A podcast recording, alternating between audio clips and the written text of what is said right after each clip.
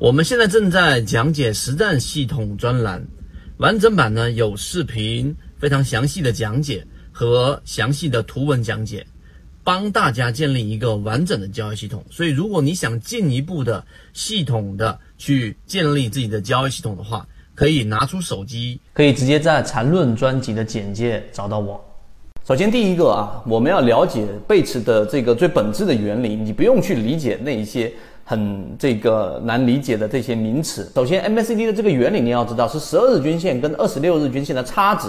就是这个 DIF 线。这个差值在做 MACD 的这个九日线的平滑处理，就是 DEA 线。而 DIF 跟 DEA 的这个差值就是 MACD 的柱体面积了。好，这个定义自己去看就明白，听的话会容易被绕进去。那 MACD 其实就是要给你去找到这一个平衡和打破平衡的这一个关键。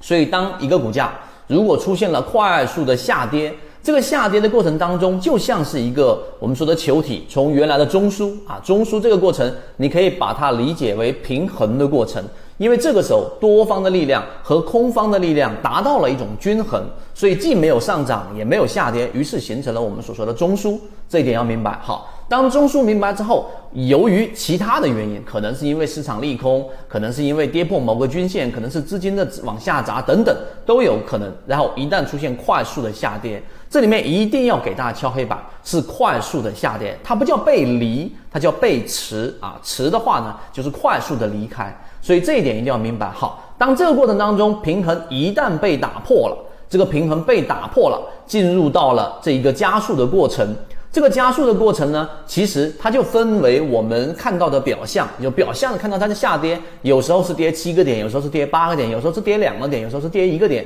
有时候反弹两个点等等。由于我们没有办法把它给图示化。你仅仅靠的就是我们所说的感觉啊，系统一啊，靠感觉去慢慢的这一个去体验，但是你看不到里面内在的加速度的变化，于是就有了我们所说的交易模型。交易模型里面，MACD 就是用我们刚才说的下跌过程当中，当你发现小级别股价还在创新低，但是 MACD 的柱体实际上呢，已经由绿色的大面积柱体进行了缩减。就是越下跌，股价越创新低，但 MACD 却不断不断的在进行的这一个缩减，就是下跌的动能越来越小，而且它们之间这一个差异，就是刚才我们说下跌的短期均线跟长期均线的这一个敞口是在不断不断的缩减的收收敛的，这就像我们说的这一个在传统技术里面的收敛三角形是一个概念的。那这个时候用 MACD 就可以让我们更加理性、更加清晰的能够看到我们这一个标的，然后实际上就已经发生了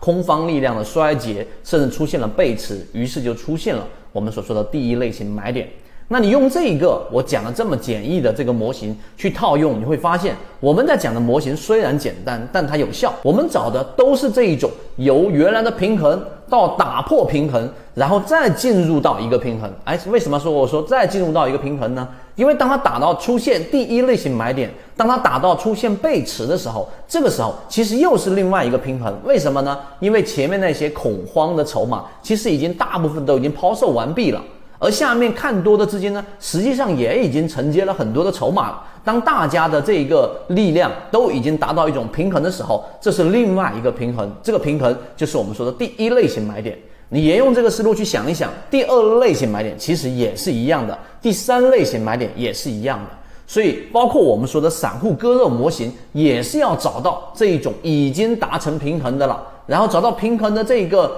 标的，然后呢？当它出现平衡打破的时候，实际上就它加速上涨的这，或者是加速下跌的时候，这种情况之下，就是我们去考虑介入的一个关键点。所以三分钟，我们认为已经把这个内容其实讲的已经非常透彻了。当你明白我们所说的这个本质或者原理的时候，再回到我们去用这个技法或者方法，用缠论的我们技术分析的每一个交易的这一个模型定理去做交易的时候。实际上，就远远比你去纠结于每一笔、每一段要来得更加高的成功率。如果你认可这一点的话，可以把我们这样的一个视频可以重复去听。希望今天我们的三分钟对你来说有所帮助，和你一起终身进化。